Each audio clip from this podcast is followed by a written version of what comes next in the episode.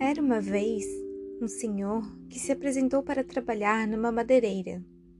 Como o salário era bom e as condições de trabalho eram favoráveis, decidiu se empenhar bastante.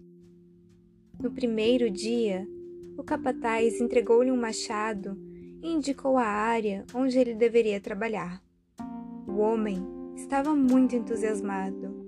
Cortou 18 árvores. Você está de parabéns, disse o capataz. Continue assim. Animado com essas palavras, o lenhador decidiu melhorar seu desempenho no dia seguinte. Assim, naquela noite, deitou-se bem cedo. Foi o primeiro a acordar e partiu para o bosque. Apesar do esforço, não conseguiu cortar mais do que 15 árvores.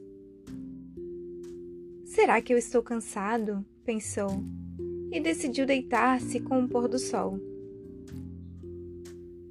Ao amanhecer, acordou convencido de que bateria sua marca de 18 árvores, porém não chegou nem à metade. No dia seguinte foram sete, depois cinco, e no último dia ficou a tarde toda tentando terminar de cortar a segunda árvore.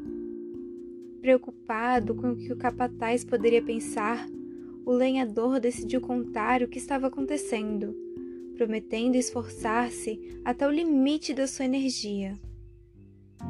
O capataz perguntou: Quando foi a última vez que você afiou o machado? Afiar o machado? Eu não tive tempo.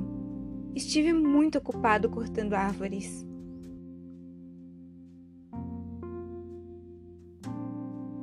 De nada serve começar com um esforço enorme se ele vai logo se tornar insuficiente.